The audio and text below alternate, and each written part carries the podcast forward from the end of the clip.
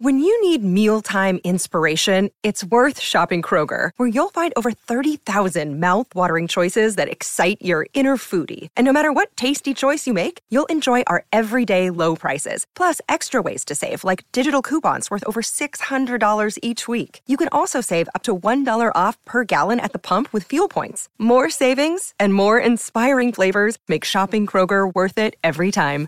Kroger, fresh for everyone. Fuel restrictions apply. Another day is here, and you're ready for it. What to wear? Check. Breakfast, lunch, and dinner? Check. Planning for what's next and how to save for it? That's where Bank of America can help. For your financial to-dos, Bank of America has experts ready to help get you closer to your goals. Get started at one of our local financial centers or 24-7 in our mobile banking app. Find a location near you at bankofamerica.com slash talk to us. What would you like the power to do? Mobile banking requires downloading the app and is only available for select devices. Message and data rates may apply. Bank of America and a member FDIC.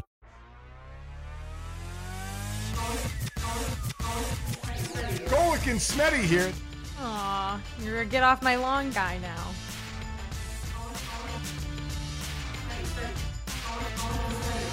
And welcome to another edition of Golic and Smetty. Mike Golic Sr. here, Jessica Smetana, as well, back from some well deserved time off. Ah, You're thank back you. Back and better than ever. How we feeling? I feel great. Everyone needs to go on vacation, uh, get a little tan, drink some hard seltzers, enjoy the beach, you know, just having a good time. I also could do that any day because I live in Miami, but it's different when you don't have to go to work first. Okay, because I was just going to say, wait, what's the difference? You're in Miami. I mean, I'm just kidding. I'm just kidding. But yes, Mike, I am back from vacation. I had some time to reflect on the lack of sports things happening over the past couple weeks. Hasn't been a whole lot. We will talk a little bit about uh, baseball All Star Week, but it was it was a nice little break. And Mike, I know what you're gonna ask me. Did I bake anything? Yes. No. The answer is no. I took a vacation from baking as well. I have not baked in two weeks now. Um, probably a little rusty, but you know what? I think this weekend, this weekend I will be back. I'm probably going to make some sort of um, muffin thing. I'm, I've been eating a lot of muffins lately, so I'm I'll a big probably fan bake of some muffins. muffins. Now, yeah. let me ask you, see, because here's one of the things I'm, I'm, I'm a little disheartened that it's been two weeks since you baked something. Um, do you put a filling in your muffin? Because that's one thing I am not a fan of is mixing my fruit compote with my Okay. dessert. It's funny you should ask because literally an hour ago I was eating a fruit muffin and I was telling my boyfriend, I love this muffin because they always put like a, a secret little strawberry in the middle and Yeah. it's like the highlight every time I eat this specific muffin from this bakery. And he was like, Do they do that on purpose? And I was like, they sure do. Just for me. Just this little tiny strawberry Mike. It's so good. It's like warm and gooey. I love I know some people have a thing about not liking hot fruit desserts. I love them. I love fruit dessert. I love fruit cobbler. All, we talked about that. I made a peach cobbler a couple weeks ago. I love Right. it. I love fruit muffins. I, I, I get a fruit dessert, and apple pie is a fruit dessert. I understand that. A muffin is not a fruit dessert. A muffin should be I mean, a it, bas- muffin. it basically is though. Like it's a dessert that is acceptable to eat for breakfast. I think. oh, a muffin? Oh, it is, but don't put fruit in it. What kind of muffins do you like then? Just Oh, chocolate? Ch- chocolate, corn muffins, banana nut muffins. Well, that banana's I a fruit. I hate to break it to you. Well, I mean, I, I mean like a compote, like a gooey compote or something like that. Don't hit me with facts, okay? Your All right, facts are just ruining right. my story, is what's going I'm on. sorry. All right, so a muffin product. That's good. Good to know what's coming up next uh, in your life after a vacation. And you're right about. It. I remember, you know, doing radio and TV for those decades. This was always the when the when the NBA championship ended and Yes. before training camps. There was about that five week period. Oh, it's where- the best, Mike. Oh, it's the my- best. That's when you do. You who's can talk Mount about Rush- muffins for Yes, you 30 can. minutes. Mount Rushmore of, of basketball, Mount Rushmore of hockey. You do all the stupid call-in stuff and let the let the listeners do all the work for you. You Oh, talk yeah. about food, you talk about the hot dog eating contest. I mean, but man, it can be a a four-hour show. That's when we used to take vacation too, though. I'm not gonna lie. It's the best time of year to take Yes. vacation because then I, I always I mean since I was little my parents have been taking me on this trip with them every July and every every year I get back and usually the next day is when like college football media days will start and usually within the next week or two NFL camp starts so it's always kind of like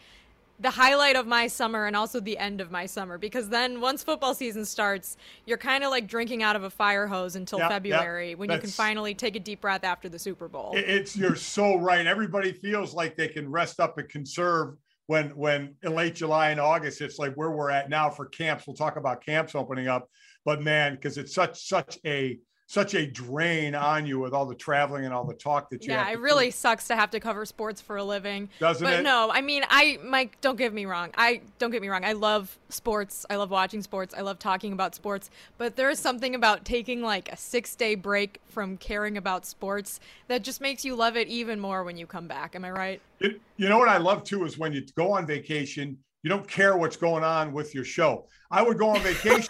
I would go on vacation and people would be like, "Who's filling in?" No idea. Don't know. Not don't my care. problem. No, I'll I'll see you in a week or two. That's going to be about it. So we're going to get into training camps, some NFL, some college. We're going to talk baseball with an excellent Sports Illustrated writer here in just a few minutes. But but I have to say, I finally got to Boston. Jess, me and me and my wife Chris finally got to Boston. We finally got to hold our first grandchild for the first time. Wow. Yeah, very cool. Again, Are you gonna my- cry? uh, no, my, my wife did. Uh, I did not, but she did, and we. But she's a crier. She a good, you know, phone commercial, and she's crying. So uh, but you know, we we finally got here. My son Jake, his wife Jenny, uh, had baby Jackson Jackson James Golic about three weeks ago, and just uh, I mean, we got here, and man, we we couldn't get enough of that young man. Just uh, a great looking kid. He was great for us. Just slept on our chest. I don't know. Jake and Jenny talk about how the kid cries and screams at times. We didn't hear any of that. It must just be, you know, Probably we're- you guys. great grandparents. Yeah. Yeah, it's exactly right. He understands when he's with the grandparents that he needs to be good. But what a what a but man, I forgot again because it's been since Sydney was a baby. That would be when you were 27 years. Yeah. exactly of when we had to go through this of all the the the kid clothes and the diapers and every it's amazing what goes along with a seven pound ball of flesh all the things that have to be done and i'm going to tell you we got so educated they haven't and you don't know anything about this yet jess at, at this point in your life with, with no kids but one of the most amazing things I have a dog, but sure. what, what, yeah, I was going to say, it, let me just say, it'll be different. is making the bottles of formula for the baby, the, you know, of what we had to do with the with the bottle and the liner and filling it and pushing the air out and blah blah blah blah. Anybody listening who's in the area of my age will understand. Jess, this is unreal now. You know, like a Keurig coffee machine. There's like a Keurig baby formula machine. It looks exactly like a Keurig. There's the powder in there. You set how many ounces you want made. You put the powder in and the water in, how many ounces you want, how hot you want it, what kind of formula is being used, and it makes it for you. I That's mean, a, technology is amazing. it's unreal. Mike, I need to know: Are you a grandpa? Are you like a pap? Are you a pop pop? Like what? I feel like we might I have am. talked about this, but I can't remember Yeah, which one I'm- you chose. I'm Pappy. I'm Pappy. gonna be okay. Pappy. What Yeah. about Chris? Is she Well, was she Grammy? we- no, no, like a Grammy. No, nothing, nothing with uh, nothing with Grammy uh, at all. And we, we we wanted to call her Share at first. It'd be Share, but I don't think we're going with that one uh, either. Uh, I got I got to ask real quick. You should know that. Chris, What are you going again for Grandma? Gigi. She's going with Gigi. I like that you had to confirm. That was. I, I had to confirm. Yeah, it's Gigi. Yeah, so That's it's cute. I like Pap- it. Pappy and Gigi. And people are always like, that kid's going to call you whatever he wants and you're going to melt. No, I'm not. No, I'm not. If that kid wants to learn to get great gifts from Gigi and Pappy, he will learn to call us Gigi and Pappy. I would love if that kid in like six months is like, "Hey, Mike, come over Hey, here." Mike, Just calling yeah. you Mike. You know what I want? You know what, Jess? I won't even answer him. I, I won't even turn his yes, way. you will. I know I will, but uh, I have to, I have to sound tough right now. Uh, but yeah, this has been it's been great to finally. Chris is out feeding him right now. We'll take him out for a walk later. I mean, uh, that because we want to we want to bond with them some and and give the new parents you know a chance to kind of rest because you have no idea. You can be told everything in the world when you're going to have a baby. You know, Jenny was told everything about this and pregnancy, that and pregnancy, this. You you have, and you have no clue until you have it until and the, the biggest thing they found out and you could be told forever is they never realize how bad sleep deprivation is Yes, just how actually tired you get from not being able to sleep when you're up with the kid. That I, I can't imagine. I we we adopted I uh, comparing a baby to my dog I know is quite a choice, but we adopted a dog like a year and a half ago and for the first few nights she didn't sleep, she cried all night. And so we were like, you know, had this little tiny 7-pound puppy that just kept us awake all night and then all day she wanted to play and it was it only lasted three days, so we survived. But I, I know that it lasts much longer when it's an actual child that you can't yeah. just stick in a crate and leave no. home alone for eight no, hours you can't. a day. That's the one thing you can't do. You can't put them in the crate and take a nap. so, uh, it, it, but I mean, it's just it's just the coolest thing in the world right now. So I'm glad we finally got here. We were supposed to get here a week or so ago. We had dog issue, got sick, and we couldn't put him in the kennel, so we had to wait another week. But uh, it's been very cool. So uh, I've been digging that, and I know you've been digging vacation, but I think it's it's time to dive back into sports. It really is. Should we start with football since like football season's starting to slowly warm back up? Or should we no, start with baseball? I think I think we start with baseball. I think you know with All Star Weekend going on, I think that's where we got to go. All right, let's do it. This is the story of the one. As a maintenance engineer, he hears things differently. To the untrained ear, everything on his shop floor might sound fine, but he can hear gears grinding or a belt slipping. So he steps in to fix the problem at hand before it gets out of hand. And he knows Grainger's got the right product he needs to get the job done which is music to his ears. Call, clickgrainger.com, or just stop by. Grainger, for the ones who get it done.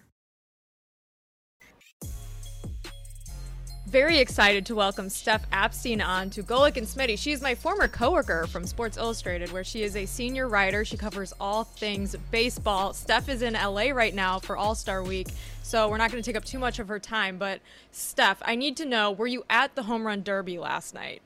I was, and it was wild. Uh, I have decided I am a huge fan of the home run derby. I especially like the setup last night where they had uh, like strobe lights, a DJ, literal fire, a bunch of big dudes who were out just out there to hit long bombs. It's like peak meathead, and it was the perfect vibe, I think, for a ridiculous event.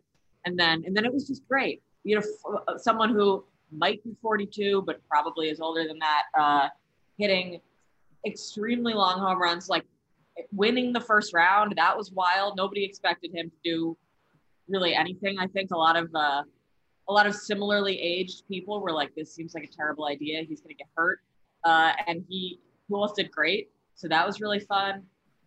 Uh, we had 21 year old uh, Julio Rodriguez, who was sort of the star of the night. It was, and then Juan Soto, who's the talk of All Star Week looked completely gassed at the end and still managed to pull it out. It was a really, it was a really good event. We're going to get to Juan Soto for sure because I got a quote I'm going to read that I, I just I, I, can't believe uh, it's a guy who turned down 440 million. But you're talking about Julio Rodriguez and what he did coming out of the gate, and, and Albert Pujols could, could have been his father, 42 and 21. I mean, it was un, unbelievable. But you mentioned the beginning where they where they introduced him and brought him out on stage. I thought it was hilarious how they were all, when that fire would go up, they were all like running from it. I was like, oh my God, how dangerous is this? These guys are so close to the fire, they couldn't get off that stage fast enough. Yeah, it was real fire and it was really big.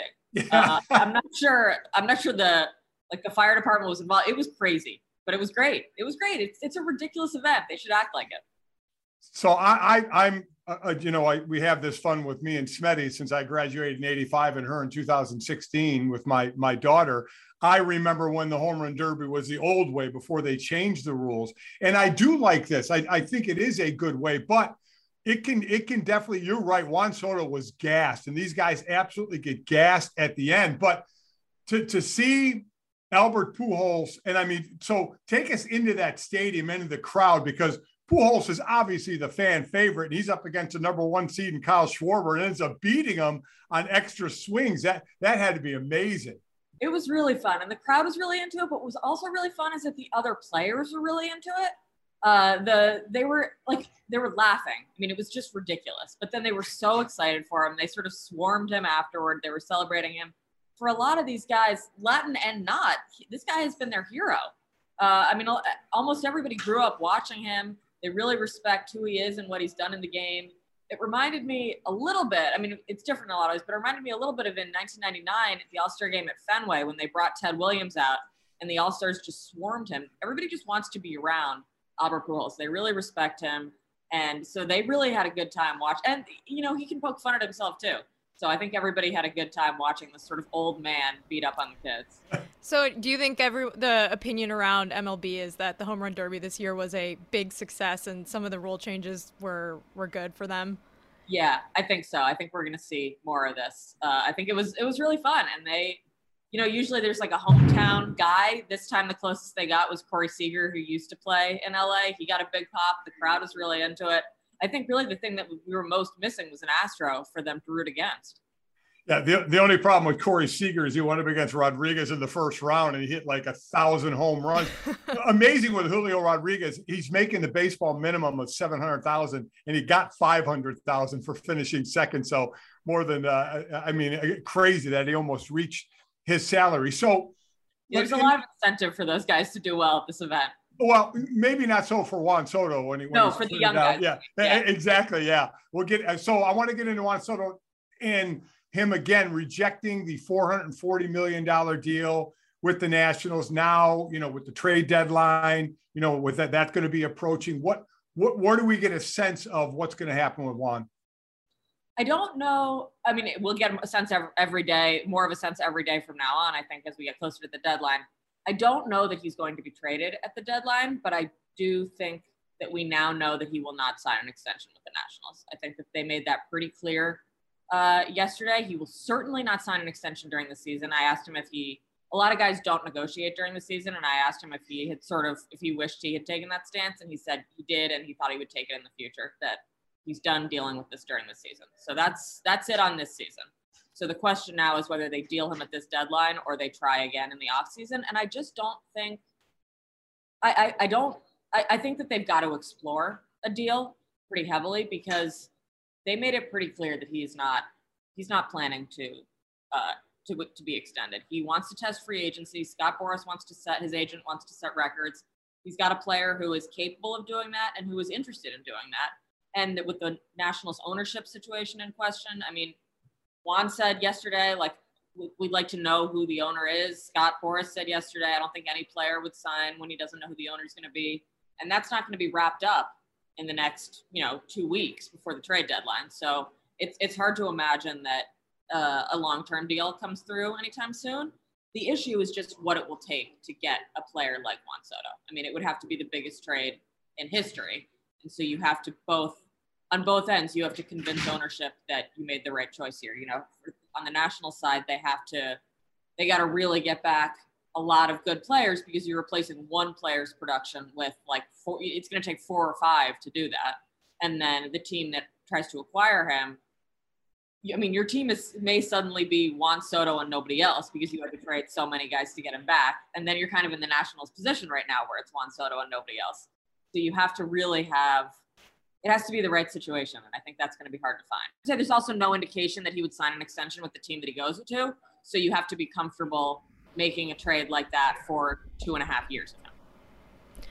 I can see why someone who's only 23 years old would maybe not want to sign away such a long-term deal and stay in the same place and and not have the opportunity to at least test the market and set records. How much do you think that plays into him not signing the extension? Just being young and kind of wanting to maybe experience different things with his career. Yeah, I think it matters. I think I wrote yesterday, I think he's kind of enjoying this. Like, I don't think he's happy that it came out during the season. I think it's made for some uncomfortable conversations. But this is a showman. This is a guy who really thrives in the spotlight. And right now he's playing for the worst team in the sport, and nobody is talking to or about him.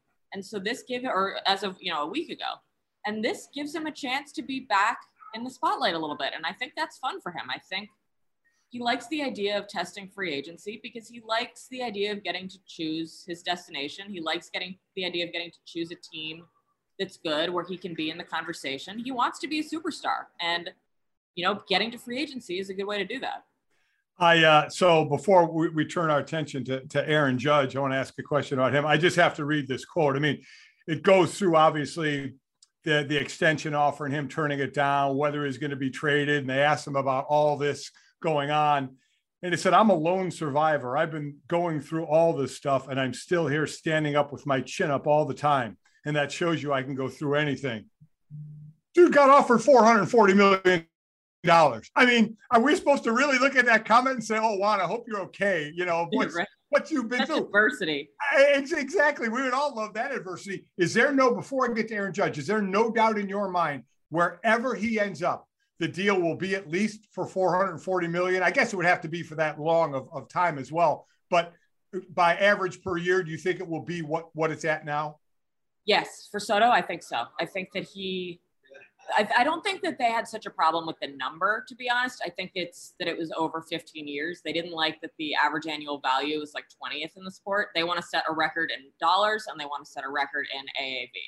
And so, you know, 440 over 10 I think we maybe we would have been talking, but they don't view 440 over 15 as a real offer. They think that's it about pumping up the fr- showing a new owner, look how hard we're trying to sign this guy because they think they think it's so obvious that he should make more in dollars and more in average than any player ever. So I think that's what I think that's what it would take to sign him. Is more in dollars, more in AAV at least I'm happy to see these big deals to a 23 year old or a 25 year old or a 26 year old. When you give that 10 year deal to a 30 year old, you know the last four or five years are going to be horrific on that. So at least that's a step in the right direction. Then, as I said, we have Aaron Judge who kind of bet on himself after not taking the offer in the offseason. And boy, it sure looks to be panning out. What's going on that with the extension? Will they get through that at all?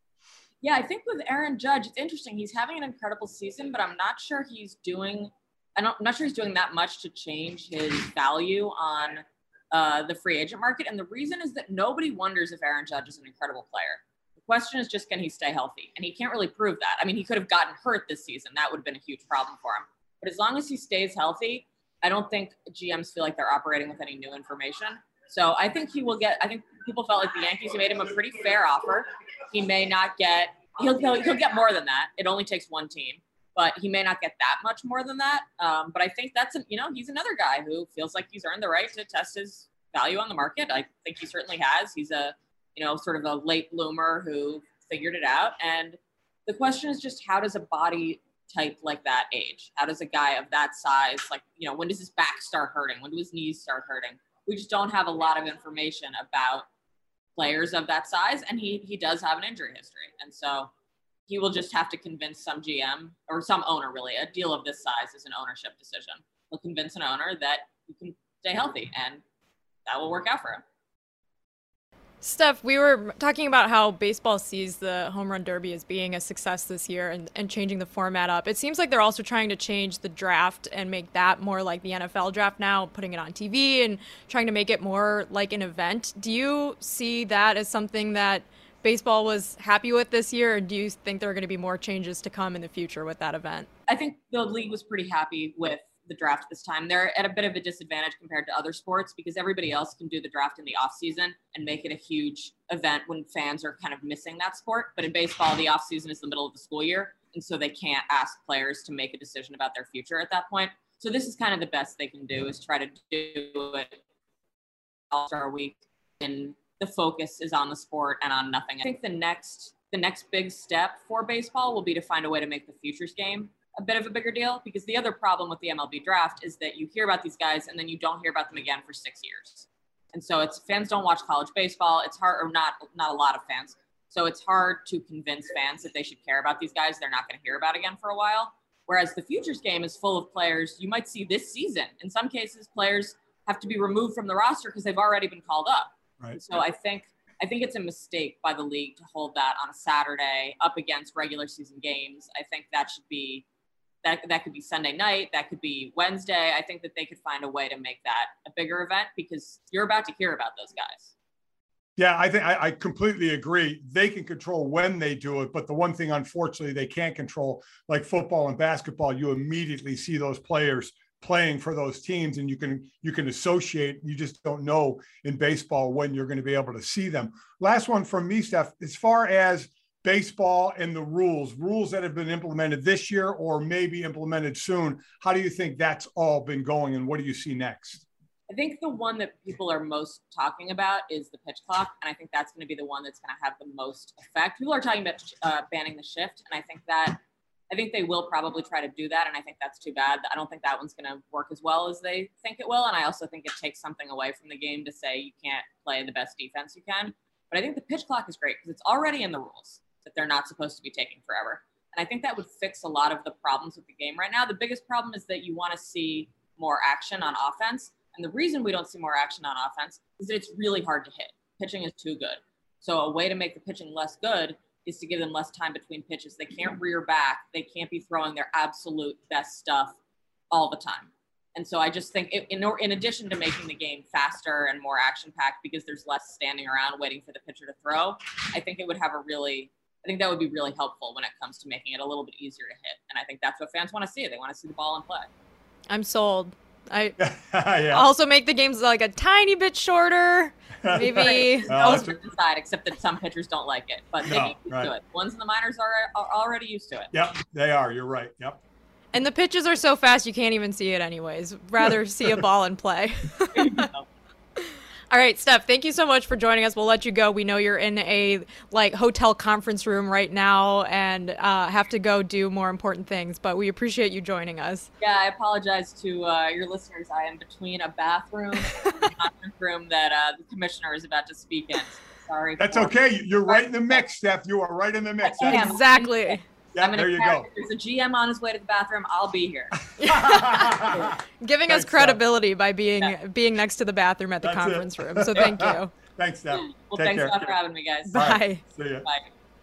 Wow, that was great talking to Steph. I mean, a great amount of information, and I love how she's right there. You you can see if you're watching on YouTube, people walking back and forth. I mean, that's what happens when you go to these events and you're by the media center. And she was getting ready to go uh, go talk with Rob Manfred. I mean, she's she's right in the heart of everything. And and uh, to me, yes, the All Star Game is fine to watch. I mean, I don't mind watching it, but I love the Home Run Derby, and I know that's what we started with Steph talking about. Uh, again, Juan Soto beat uh, Julio Rodriguez. Julio Rodriguez really stole the show. The 21 year old Seattle Mariner who's making the, uh, the, the league minimum, as we talked about, seven hundred thousand dollars. He won five hundred last night. Soto won a million dollars for winning it. But I'm a fan of, I definitely am a fan, as I said when Steph was on, of kind of the new way they're doing the home run derby. Can I make an admission to you, Mike? Yeah. I know, you know, we were talking about me being on vacation and like I have a little vacation brain going on right now. I didn't watch the home run derby last night. You do you know why I didn't watch the home run derby? Why didn't you? Because my favorite television show was on. Were you watching The Bachelorette? I was watching Better Call Saul. Oh, okay. Don't say a word because I still have those. Are you how, how close are you to being done with it? Well, I'm caught up. Last night was the new episode. It was live. It was on from 9 to 10 on AMC. Actually, it was I think it ended at 10:30.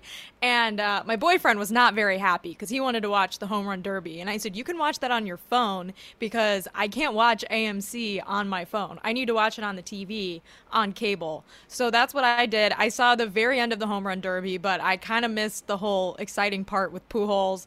I, I had to fake it a little bit with Steph just now. I can't fake it with you though. I know that I have to kind of come clean clean.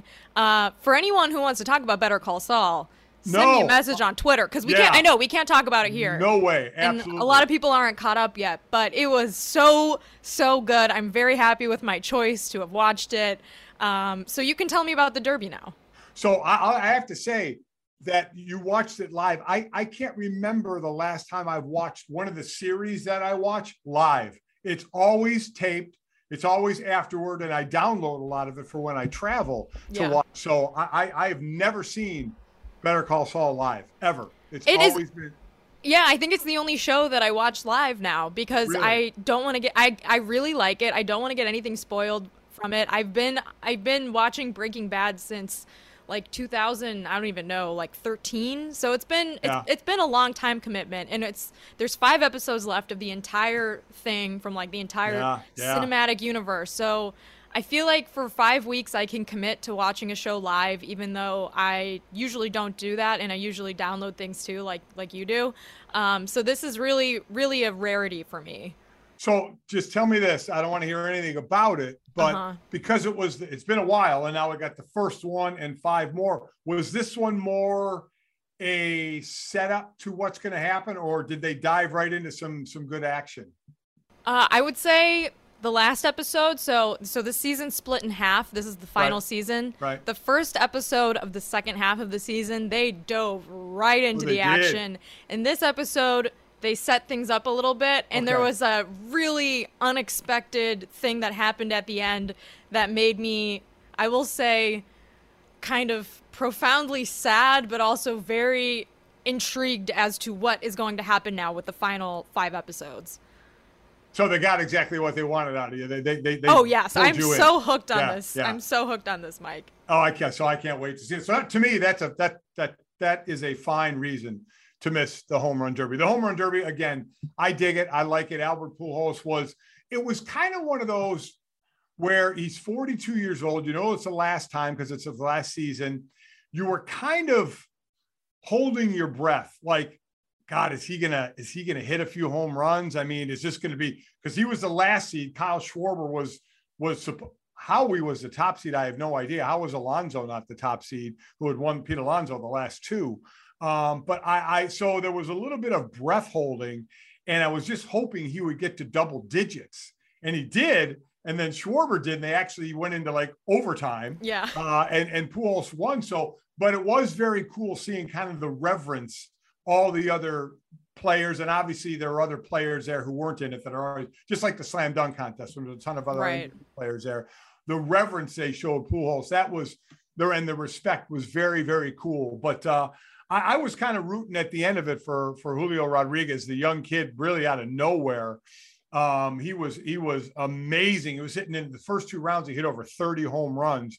Just this young kid with so much energy and power, and got to the finals against Soto, as we've already talked about. And Soto gets the win there. The man who turned down 440 million dollars. So, like I said, you know, I'll watch the game and stuff, but I I do would like I like the other challenges, like in basketball. I don't so much like the end the All Star game as I like the three point, the dunk. Though the dunk is Yeah. kind of by the wayside. Right.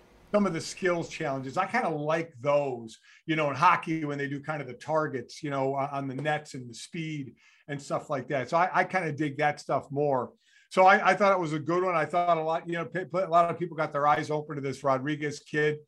Um, so you know, we'll we'll see where it goes as we start what they call the second half of the uh, baseball season. Trade deadline, I believe, August second. We talked about Soto. Uh, Steph didn't think he was going to be traded. Obviously, we talked about Aaron Judge as well, the money he turned down in the offseason. But it still blows my mind that somebody got offered basically a lottery ticket and turned it down. I mean, that that is, I mean, you got. I'm sure he figures he's going to get it, but man, you never know what happens the next day on the field, right?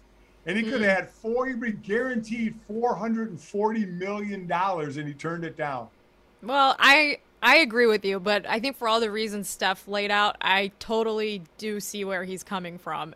The thing that is hard for regular people like you and me to wrap our minds around is a 440 million dollar deal to do anything.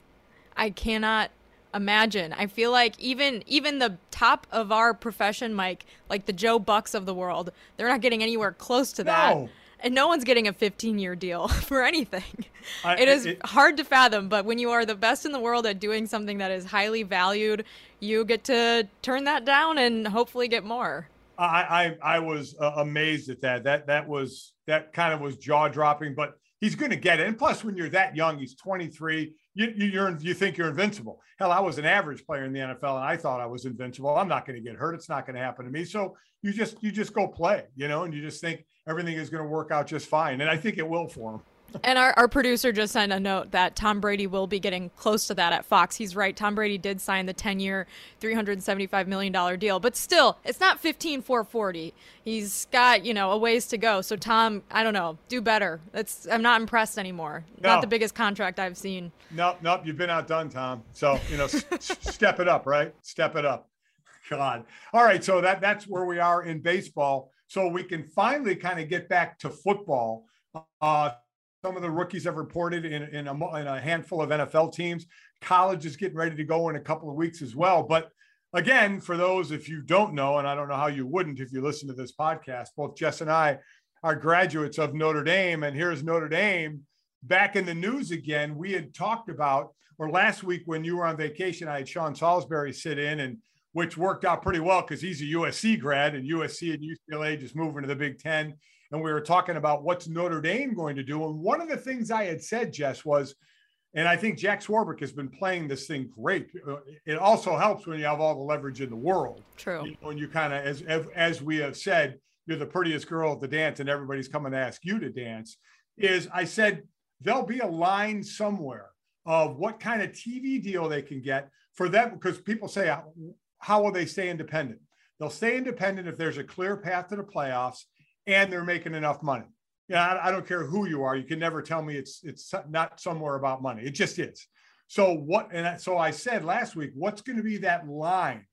You know, of making enough money as independent and having a clear path to turn down or not go to the Big Ten. And let's also be honest, if they go to a conference, it's going to be the Big Ten, not the ACC. And we may have found it, Jess. We may have found it. I mean, they're looking for basically 75 million a year from a TV partner, uh, whether it's NBC or not. There's two more years on that deal, and they're making, I think they said 15 to 20 million dollars mm-hmm. a year right now. Now they're looking for 75 million. So we're maybe we're finding that line that will keep them independent. Right, and this this uh, report was by Dennis Dodd from CBS Sports, and so it was saying that the uh, Notre Dame could kind of use the Big Twelve to get right. a bigger deal and it, with NBC or even with another network, and it could mean that like there would be a, a Big Twelve game leading into a Notre Dame game, right. or vice versa, um, to kind of like add shoulder content or shoulder programming. I think was the right. word used right. or the term it used. Was it. So. Um, I don't know how this makes you feel as a Big 12 fan that you're being used now to yeah. bolster Notre yeah. Dame's uh, rights negotiation. But I guess if you're getting more primetime TV or, or a game bumped up like next to a Notre Dame game, that's probably good for them in the long run too.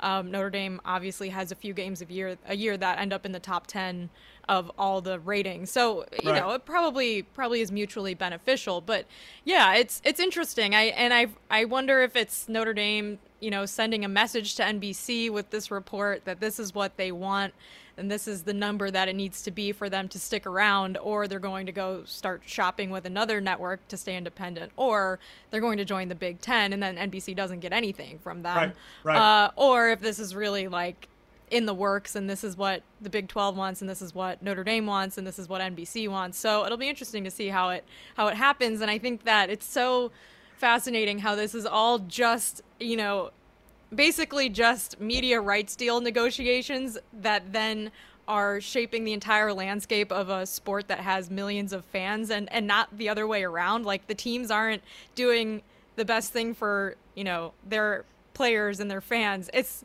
the TV networks by extension, I guess you could say that the teams are getting a lot of money, so that yes, helps. Yeah, yeah. But it's it's just fascinating to see how it all shake out amongst the different broadcast networks. It will make uh, Big 12 people hate Notre Dame even more that they're considered shoulder programming, right. even though, like you said, it could be beneficial to both. But you know, a lot of them won't see it that way. You know, the the the alums of those Big 12 schools will will just hate Notre Dame probably even more. It'll. You're right. Everyone be, already does. So what? That's exactly right. So who gives a shit? Um, you know, as far as the, the, these deals, you know, Fox already talking, you know, we're talking about a billion dollars for the Big Ten. They're sitting in a phenomenal position right now. So yeah, Notre Dame, I, I, I think, you know, listen, that they, they're in a position to play it how they want because they are wanted. But if, boy, if they could get there, if again, have their cake and eat it too, have a clear path as an independent and make enough money to say,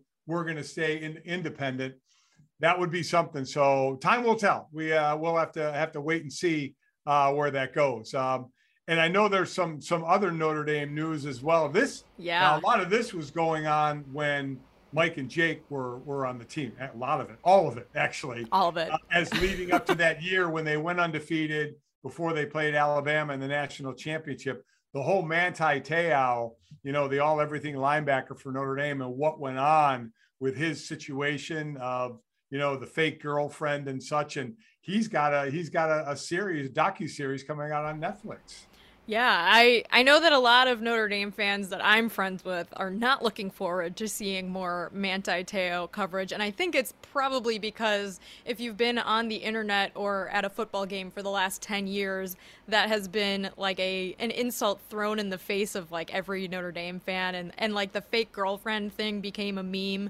Um, but I, I am interested to see it. I hope that it's good, obviously. I, I'm glad that Manti is participating in it because I think his side of the story is really the only side of the story that I'm interested in now 10 years later because he did do some media interviews at the time. I think he was right. on Good Morning America right after it happened. But now that it's like 10 years in the rearview mirror, I know it's crazy that it's been that long. Um, I am really curious to hear what his kind of retrospective opinion is on it because he was so young when it happened and and like you know i was so young when it happened too i was only like 18 years old i think i was a freshman in college and right. so my opinion on on all of what happened has changed so much in the years since now with a better understanding of like the internet and catfishing uh, so I don't know. I'm interested to watch it. I hope it's good. I think it will be, but I can see why some Notre Dame fans are not thrilled well, about it. it. It will be interesting, and this is all going to be from Manti's side now. And one thing that that I have known over the years is kind of what went on when you have two kids on the team. You know, within the locker room, you kind of get stories again, a lot that didn't even come out public, uh, but of what's going on and when things were found out and what happened from there. I am I am interested to see if what he says kind of jives with what the players were talking about that season because such a great season.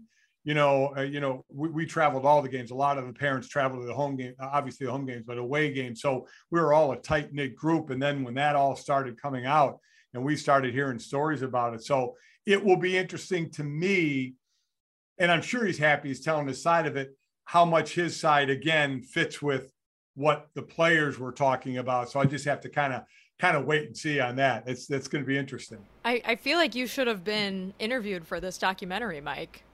I did text Gojo and say, "Were you interviewed for this?" And he said no. I, I, there may be a reason that that, and I don't know what players were. I mean, I don't know yeah. who was.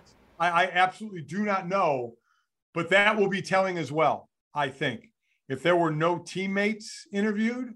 I think that don't you think that would be pretty telling? That would be well? interesting. Well, I mean, we can discuss more uh, on August 17th after the documentary comes out. So stay tuned for that episode of Golic and Smetty.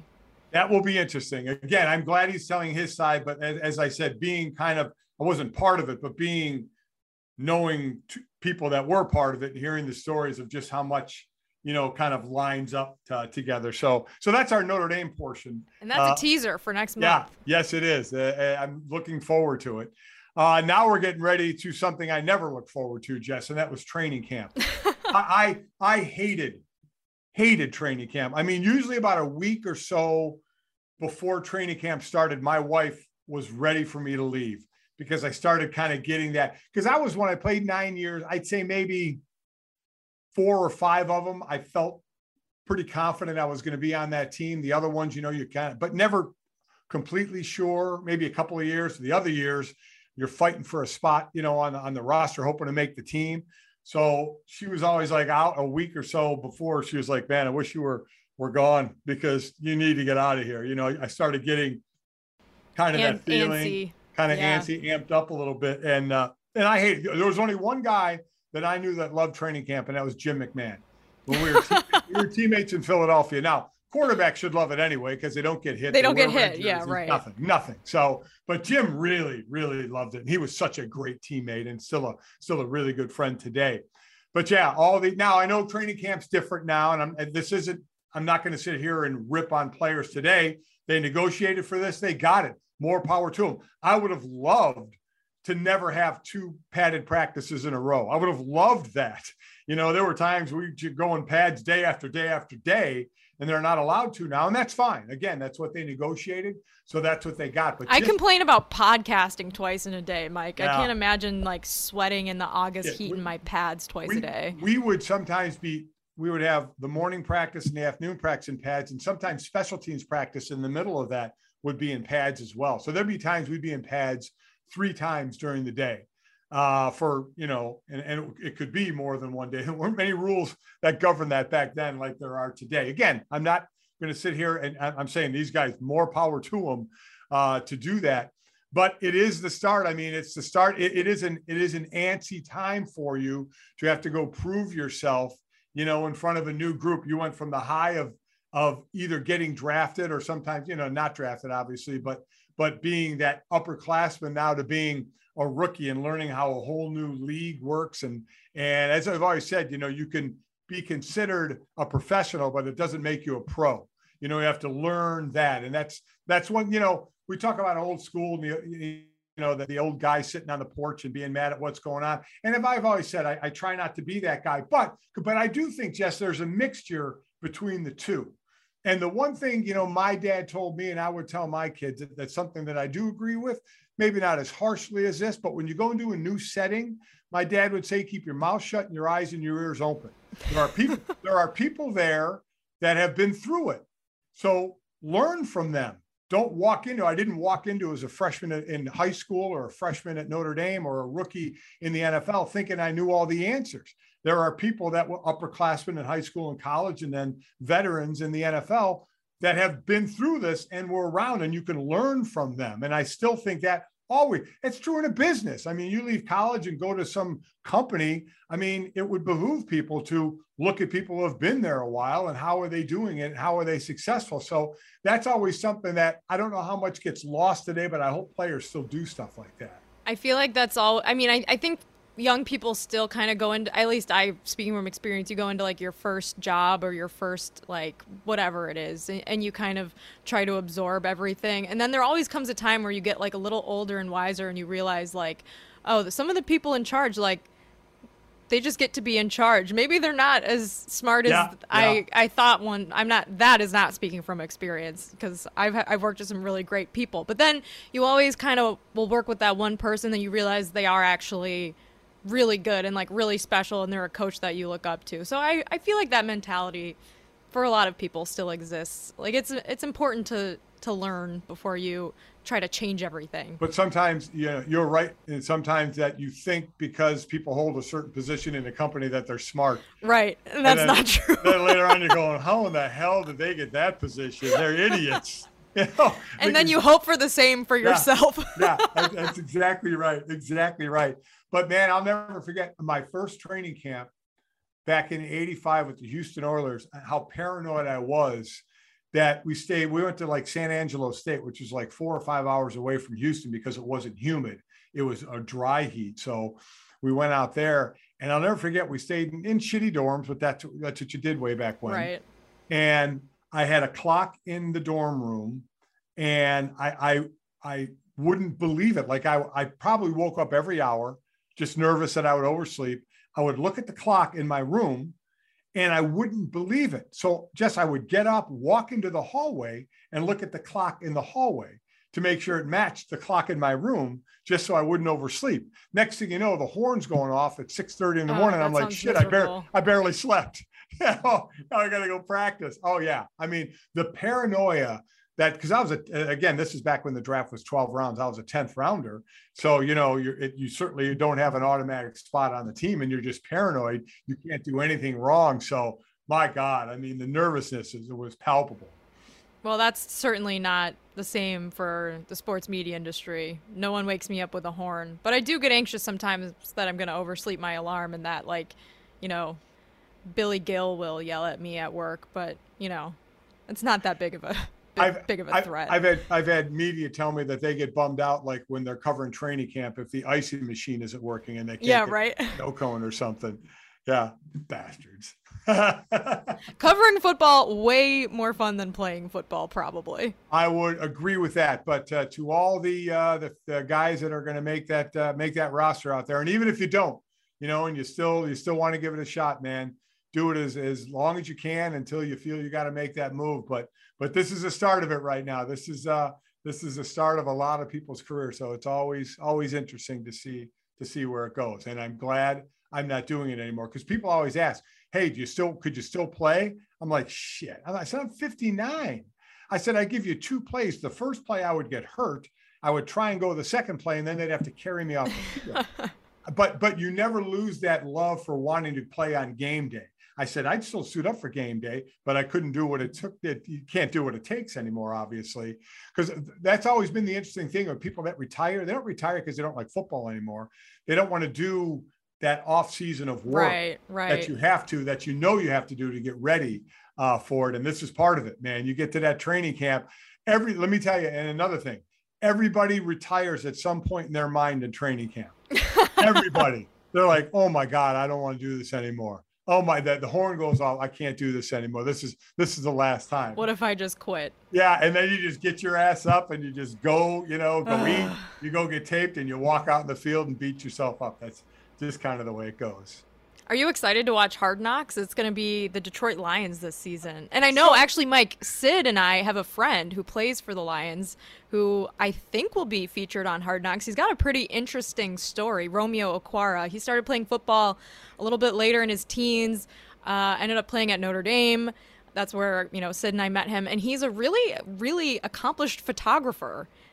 Friends with John Mayer, great friends with yeah. John Mayer. I mean, and, and yeah, you always on his Insta story. He's got to get Stugotz and I backseat backseat tickets for a Dead and Co concert. It, it's Mike. un- unbelievable, but yes, he is a, not only a great player, but you're right, he does have that that love for photography, and yeah, uh, I, I, I without question, I think he'll be because he's just got a great personality.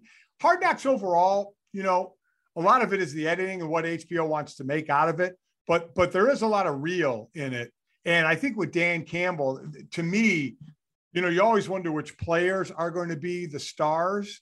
But I think Dan Campbell has a good shot because he's, he's an emotional guy, you know, former tight end, still got that great build on him, tough guy talking about biting kneecaps in his first, yeah. you know, first, first press conference. So I think he's going to be one of those guys. But yeah, I like watching it over the years, maybe not Same. as much. But the first episode I'll always watch. The fourth, you know, usually yeah. I've I've tapered off my yeah, uh, my interest well. level. And and you're right. Dan Campbell's a coach that I haven't decided yet if he fits in the box of like guy who got his job because he's talented and, and right. like will be successful or guy who you start working for and you're like, huh.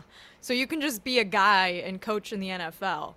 I guess good for him. So I don't yeah. know. I think the jury's out. I, I definitely have heard uh, analysis go both ways for him. So I'm I'm interested to see how that plays out this season. Yeah, I wonder because if it's Detroit, if a lot of people are just going to get turned off automatically. But I think you and I are the same in the fact that we're going to watch it early, give it a chance, and then kind of over the last few years, it's kind of tapered if we've lost yeah. interest. So let let's see if this one holds interest. So well, time will tell.